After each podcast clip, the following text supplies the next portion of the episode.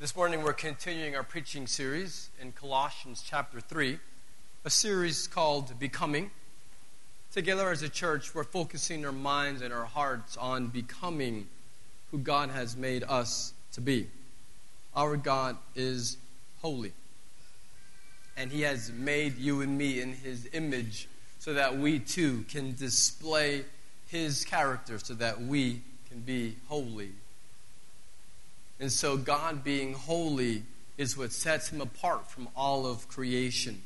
God's holiness is his absolute purity, his divine essence, his infinite value. So, who God is fundamentally is holy. And as we saw last week when we began Colossians 3, we have been predestined to share in God's holiness. And then in that holiness, be able to see Him, to truly, as we saw this morning, to celebrate Him, and to reflect His radiant perfections to the world, beginning in Abu Dhabi, but to all nations. And we do it while we're enjoying His presence, and we'll do it for eternity. And so, here in this church, we are getting a taste of what's to come forever. And so, God has redeemed His people and He's given us a destiny, and that destiny is to be holy. And it truly is a blessing to have this foretaste right now, an appetizer. The full meal will be in eternity, but we have a foretaste right now, right here, or through the power of His Spirit, who is the Holy Spirit. We can become who God has made us to be holy. Let us read in Colossians chapter 3 as we continue verses 5 through 11, the next paragraph in this chapter. Colossians 3 5 through 11. Put to death, therefore, what is earthly in you sexual immorality, impurity, passion, evil desire, covetousness, which is idolatry. On account of these, the wrath of God is coming. In these you too once walked when you were living in them. But now you must put them all away anger, wrath, malice, slander, and obscene talk from your mouth.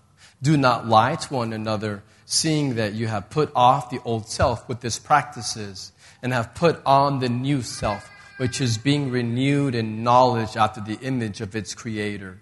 Here there is not Greek and Jew, circumcised and uncircumcised, barbarian, Scythian, slave, free. But Christ is all and in all. Amen. Powerful passage.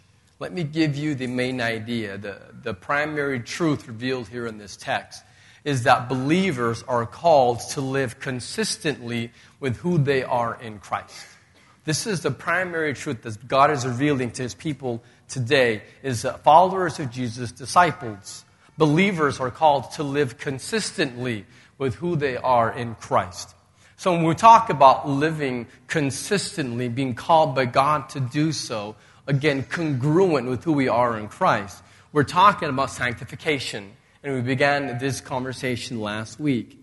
Now, the word sanctify means to make holy. Now, the Bible talks about it in two ways. So there's actually two different types of sanctification described in God's Word. The first one is positional sanctification. And you'll see that here on, on the screen. So the first kind is our positional sanctification. What this is, it's the status of holiness that we receive with conversion. So when someone repents and trusts in Jesus alone for their salvation, that person, as we saw last week, is born again. They're transformed from the inside they're resurrected, and they're given a status before God of holiness.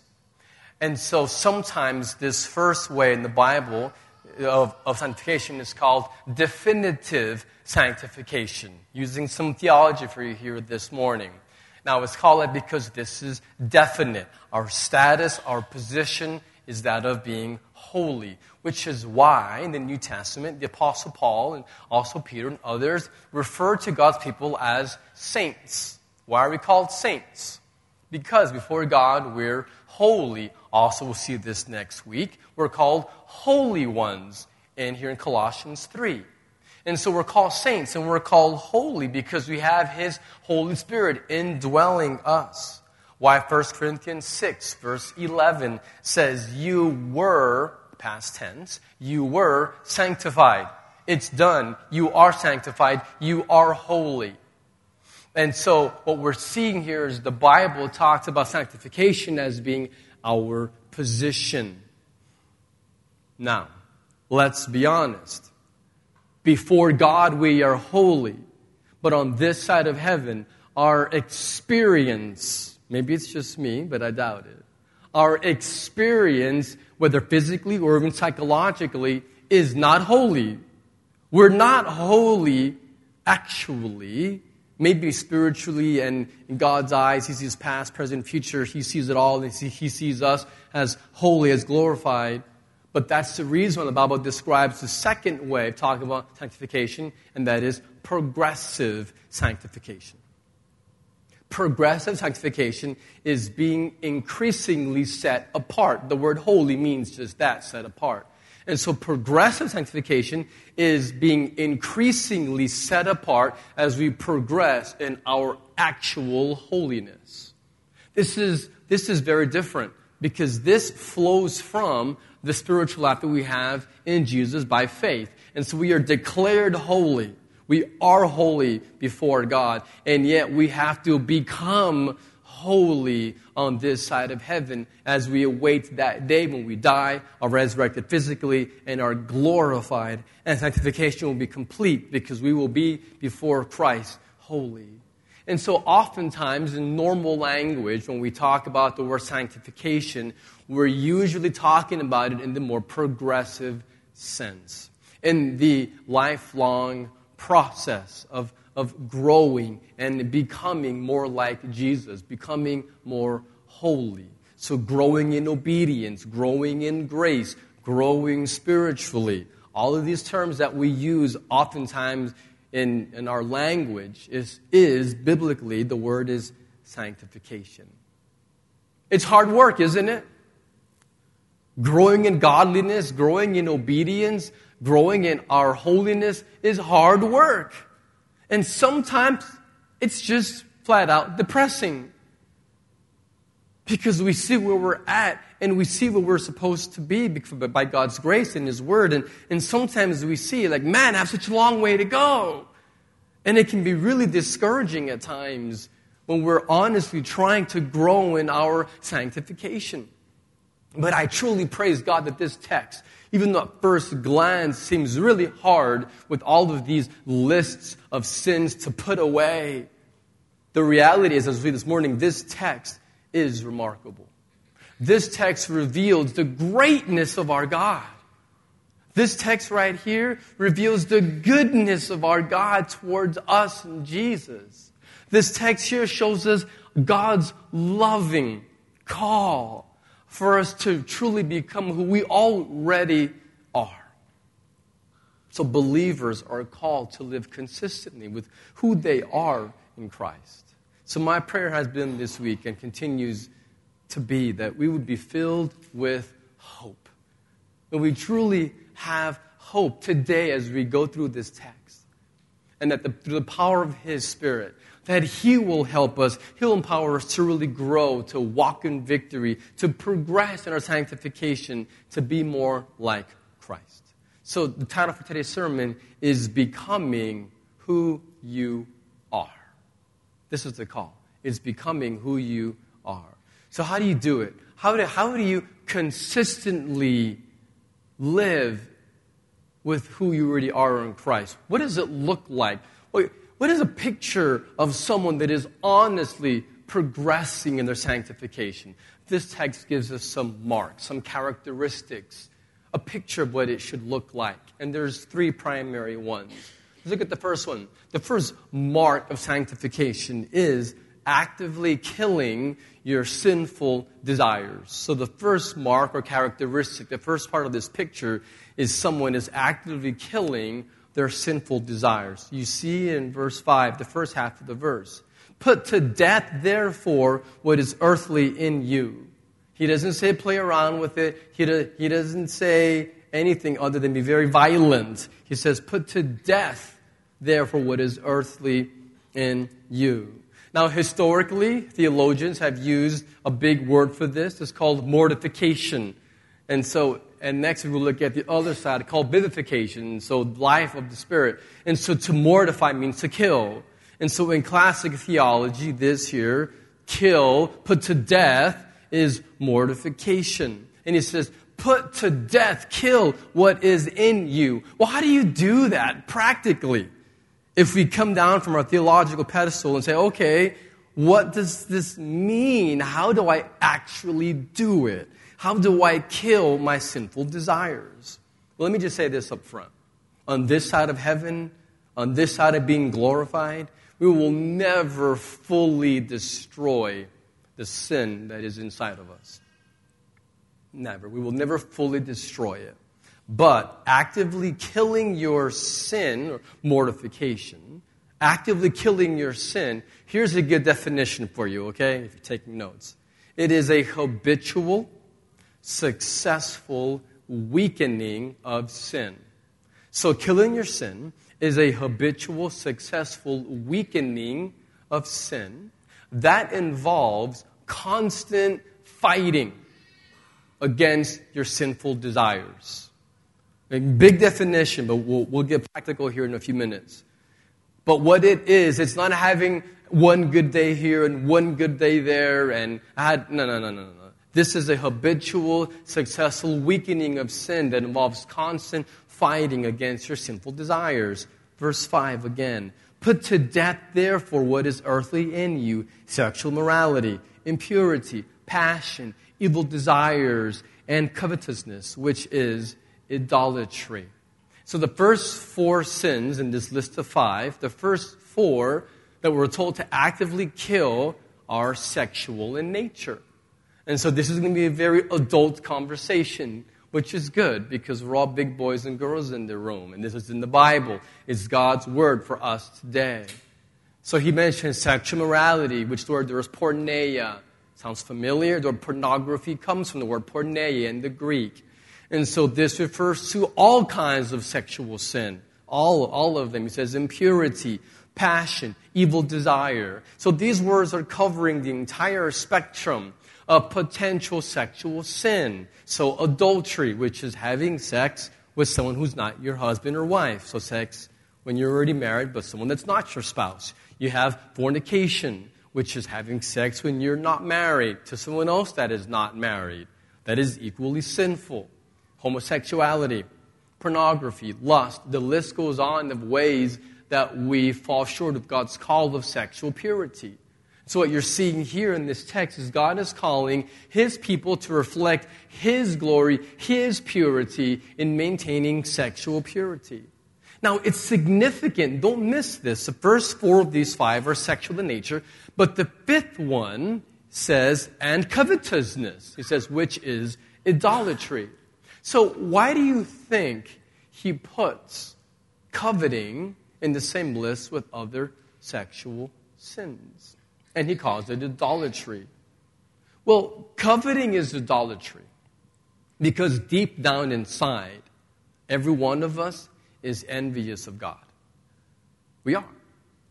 Whether every moment or just on occasion, we all have our moments where we want autonomy we want to be autonomous from God. We want to be independent from God. We want to be in control. We want life to go our way as we've decided. We want to have our plan for our lives. So here, God, put your stamp on it, authenticate my plan because I already have it all figured out. And then God says, no, put, put your document down. I'm not going to stamp that. I have a better one for you. You think, well, I don't like that plan, God. I don't want to be in Abu Dhabi. Well, I do, but maybe you don't. I hope you do. Living here is wonderful. Despite the heat, it's an amazing place But some of you are here not because you want to be, but because you have to be. And maybe that wasn't in your plan. But God had a better plan. And that means you being here. And maybe some of you are leaving and you wish you weren't leaving. And even that is still in God's plan. But all of us can at times want to be autonomous. be in control, or maybe want to define morality. Or we can say, well, I know the Bible says it talks about all of these sexual sins to avoid, but you don't understand my circumstances. My circumstances are unique and very complex. And so I can't possibly apply what God's word is saying. Really? Let's think again. We are envious of God. We want to be God. We want to be sovereign over ourselves. And so to love God is to not covet against Him. And to love God is to not, or to love others, rather, is to not covet against them. Because coveting against someone else is going to very quickly deteriorate that relationship. So the call to love God and love others is a call to not covet God and not covet others. And so the key, the key to loving God and loving others, honestly, is to be content. That's the key, which is why you have the first command have no other gods before me. Number 10, do not covet. Book Bookend. 1 is 10, 10 is 1. Same reality, which is why he says coveting, which is idolatry. Finding joy in something else. And so being content, a soul that is satisfied in Christ, is a soul that will not covet or desire idols.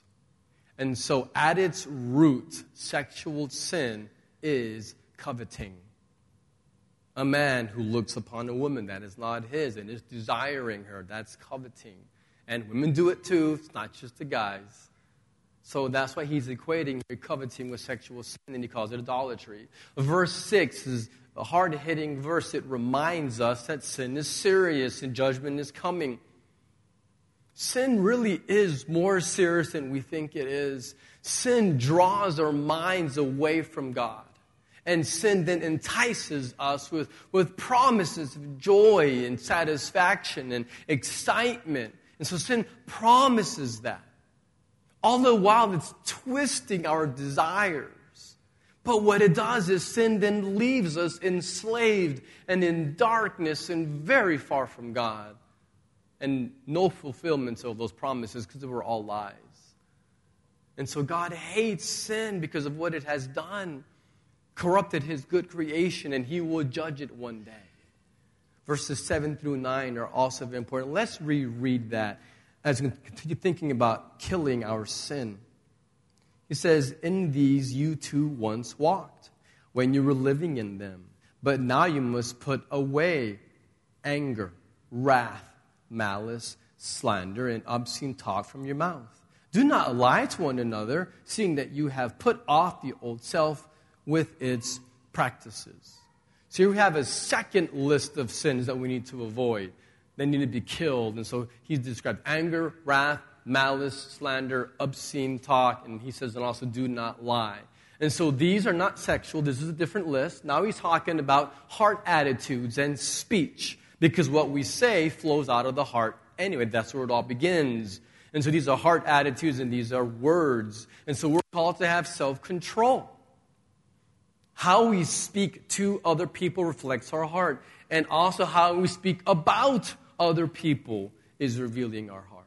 So God is gracious and He is truthful. And so our words ought to be gracious and full of truth and not deceptive. And so we must reflect the character of God.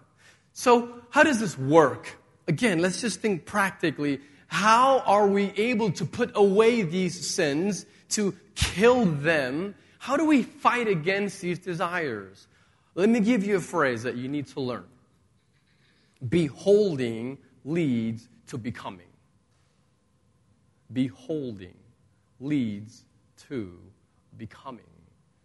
Remember, the goal is to become who we already are declared by God in Christ, to become holy. Beholding it would lead to becoming. So whatever you're beholding, that's just a big word for looking at, gazing upon, what you're, what you're focused on. What, what is your gaze fixed upon? What, what consumes your thoughts and what is your life focused on? You're beholding that. And so whatever we're focused on is going to dictate what we will become. Whatever we're focused on is going to dictate what we will become. And so we must teach our, our young adults, our teenagers, teach our children, whatever you're focused on will directly lead to what you will become. And this text is, or this is taught clearly in a different text. And for example, 2 Corinthians 3.18. Again, 2 Corinthians 3.18. It says, beholding, there's that word, beholding the glory of the Lord, we are being transformed into the same image from one degree of glory to another. For this comes from the Lord who is the Spirit. So he says, You're beholding, you're looking at, you're focused on the glory of the Lord. And as we're beholding him, the Spirit transforms us. This comes from the Spirit. So God's Spirit transforms us, not all at once, little by little. He says, one degree to another. And so it's a slow, ongoing, lifelong process that glorifies God with this everyday trusting to Him, Him, looking to Him, beholding Him. And as we do that, as our minds and our lives are fixed upon Jesus and His glory, the Spirit then begins to transform our hearts and desires in our lives. We must see the glory of God. We must see His grace towards us and meditate on Jesus and meditate with Jesus. Truly enjoy His presence as we read His Word and pray and spend time enjoying Him. He transforms us as we focus on Him. If you want to become who God has made you to be, the key is having a profound, satisfying, living relationship with Jesus. It's the only way. Anything else is behavior modification, self help, pop psychology that may lead to your behavior changing but would not lead to sanctification. It will not change your heart. What will happen is, as we're truly enjoying Christ, the, the grip of sin begins to, to lessen and be more loose and is less of a hold on us. Which is why in verse 5 it says, Put to death, therefore. That word is therefore a very important reason. Put to death, therefore, what is earthly in you. Why does he add the word therefore? Because the previous paragraph that we looked at last week describes that we have union with Christ. He says, Your life is hidden with Christ in God. And so, since we are in Christ and He is in us, we can therefore, so in light of that truth, that we have union with Christ, we therefore now can kill sinful desires. The, this is all, hear me, this is the grace of God. The only reason that we can progress in holiness and become God's made us to be is the grace of only God's grace makes it possible for us to battle our sin and truly grow in sanctification. It is all about His grace. And we kill our desires that are sinful with the sword of the Spirit, which is what? The Word of God. That is how we kill our desires that are ungodly, is with the sword of the Spirit, which is the Word of God. So we memorize His Word. We have to be reading His Word and having His Word penetrate deeply into our soul. So if we're not actively in the Word, we have no hope of killing our sin. So when we're tempted to sin, we focus on Jesus, remember His Word, and use your imagination. Hey, God gave us an imagination. We should use it. And I want you to have very violent imaginations of where you're using a sword and you're actually killing that sin. Visualize that.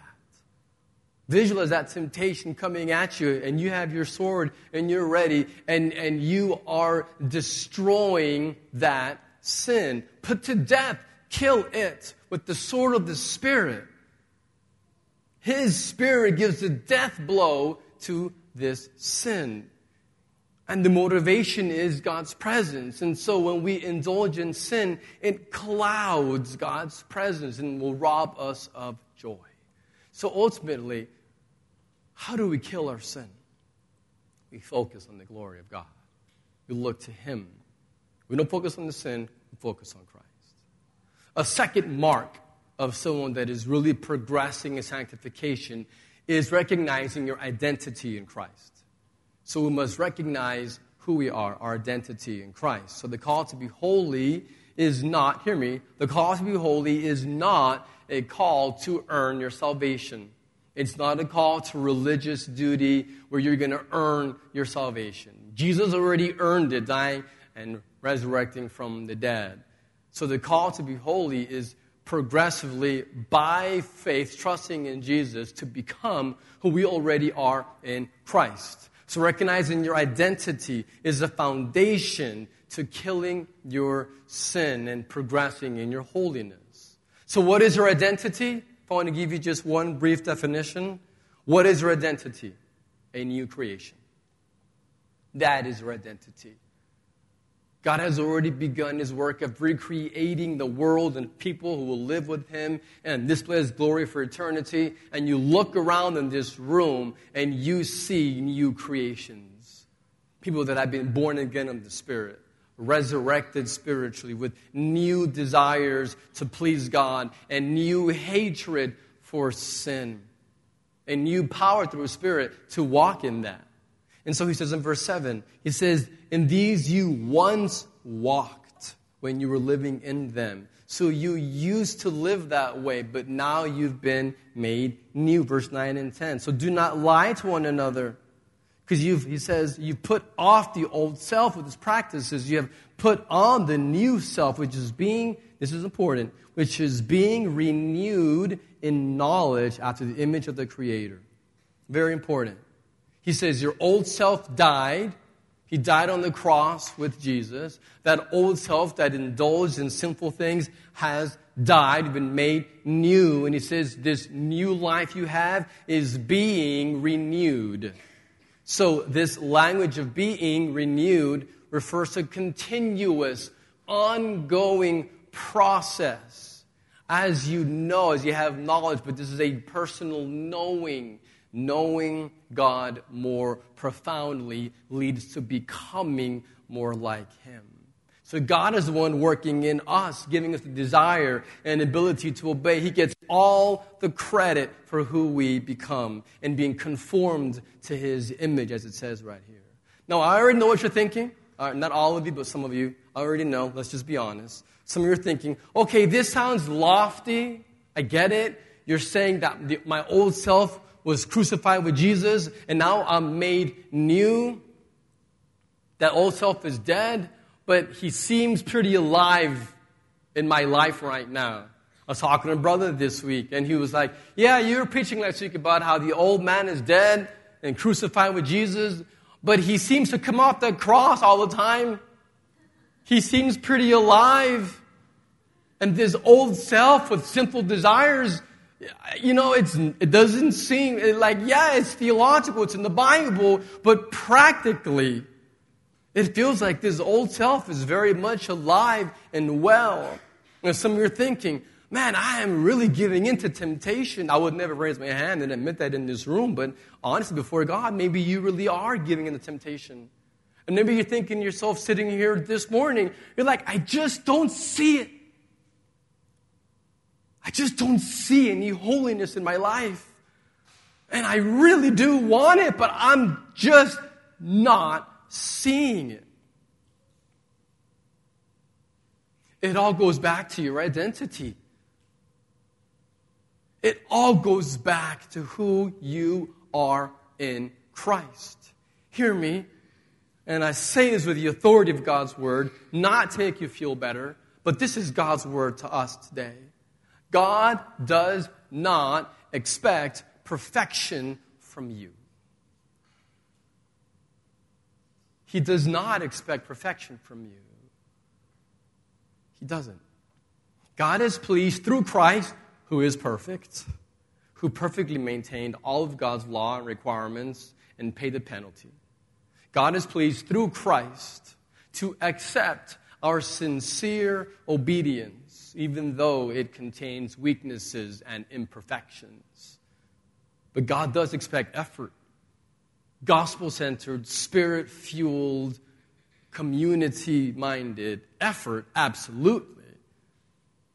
But even that's empowered by the Spirit. Does your growth in holiness seem really small and maybe insignificant? Don't forget that your heart used to be spiritually dead. Remember who you are in Christ. The fact that we even can desire, hear me, the fact that we even want to please God, and the fact that we even hate our sin, that is a miracle that only God's Spirit can do. Only God's Spirit will give us a hatred for sin. Only God's Spirit even gives us a desire to be holy. That comes from God who is Spirit. Why do we sometimes, as believers, picture our God in heaven as really harsh and unmoved by our honest attempts at obedience? He is, after all, your Father. And He loves, it's sweet to Him to watch you grow and learn to walk. And even when you fall, to pick you up and say, Come on, I already see who you're going to become. I already see you glorified, seated in the heavenly places. Get up and walk in it. It's sweet to Him. God delights in you. This is the greatness of our God. He is so incredible. He desires you and He delights in your pursuing Him, and He wants you to delight in Him. Remembering your identity is everything for you to grow. It's so critical. Who are you? Some of you are thinking, I am depressed. No, you're not. You are not depressed. You are not defined by your struggles. Oh, I'm a glutton. No, you're not. I'm an addict. No, you're not. No, you're not. Don't you dare define yourself by your sins or your struggles. Don't you do it. God does not define you by your struggles, and you, we will not be defeated nor identified by our temptations or by our sins. Who are you? You are a beloved child of God. Who are you? You are an ambassador who represents the king right here on this earth. Who are you? You are his servant. Who are you? You are the temple of the Holy Spirit. Who are you? You are the cherished bride of Christ. Who are you? You are a saint before God. You are a priest who, before God who can enjoy his presence. Who are you? You are his masterpiece, his handiwork. Who are you? You are an heir to future glory. Who are you? You are a worshiper, the one true God. This is who you are. And you may have struggles. We all do. And God knows that. But by His grace, through His Word, with brothers and sisters helping us along this journey by faith, truly beholding the glory of God, He is transforming us from one degree of glory to another, and He will finish what He started. Don't lose. You are a spirit filled worshiper of God and you have union with Christ. And nothing can change your union with Jesus. If you're a believer, you have His Spirit, and His Spirit will not depart from you. That is your identity. However, just because we have union that cannot end does not mean that our communion with God can't be effective, because it can when we fail to actively kill our sin and see who we are in Christ, our intimacy, our communion with Christ is hindered. Think of it in terms of your marriage. I've been married for 15 years now, so I know this reasonably well. I have union with my wife. We're married. But I have to continue to pursue her. Guys, some of you that your marriages aren't very vibrant, you know why? Because all the things that you did when you were dating and courting her, when you were pursuing her, you stopped doing any of them. You don't take her out on dates. You don't write her any love notes. You don't ever buy her flowers. You don't talk to her. You don't listen to her. You don't spend time with her. You don't serve her. And so what happens? Your, your marriage has no vibrancy. Back when you were dating, it was really vibrant. And now that you're married, years later, you're like, man, it's stagnant. I don't know, marriage sucks. No, it doesn't. Are you pursuing your wife? Now, if I neglect my wife and if I sin against her, that won't end our union. We'll still be married. It'll just affect our communion, it'll affect our intimacy, it'll affect how vibrant the marriage is. So understand that your union with Christ, we are, after all, referred to as the bride of Christ. Your union will not end. There's no divorce. God will not divorce us. But the level of intimacy and enjoyment, God's presence will be hindered when we don't actively kill our sin and remember who we are in Christ. This is the same reality. We must fight the good fight of faith and remember who we are and we'll grow. Now, let me give you an illustration from this text. This text is talking about sexual purity at length in verse 5. So let, let me give you an illustration from our modern day world that is sexual in nature of how we can kill our sin and remembering our identity is all interconnected. Let's just be honest for a second. Okay, we're all adults in here, right? The female body is the most beautiful and striking creation under the sun. And if you don't think so, just stop for a second and think. The female body is painted on cave walls. The female body is inscribed in ancient hieroglyphics with the Egyptians. The female body has been sculpted and painted and photographed more than anything else under the sun in creation. And so, as, as beautiful as landscapes are, as beautiful as the mountains are, they don't compare and aren't as striking or as beautiful as the female body. And this is God's idea. God thought of the female body. God designed the female body. And so God made women beautiful to display His glory. Because all of creation is meant to display God's glory. And so when a man sees a beautiful woman, and all women are beautiful, when a man sees a woman, he should respond and say, Oh, she's beautiful. She's made in God's image. God is beautiful. Praise God for his creation that's beautiful. We should see beautiful women and respond with worship to God and praise Him for being creative and beautiful and creating beautiful things. Just like when you eat food and it tastes good, you praise God for the food. Everything in creation is meant to see how wondrous God is and to praise Him for it. And so our response to God at the sight of something beautiful should be praise God. Now, we should respond to that woman that is beautiful with, with honor and with respect and admiration. That's how we're supposed to respond to beautiful women respect and honor and admiration. However, because of our sin, instead of being in awe of the Creator when we see beauty, we worship the created instead. And so instead of seeing something beautiful and praising God and responding with respect and honor, we respond with idolatry. We respond with worshiping the created, and so the female body is worshiped in our world. People bow down and worship the female body far, far too often.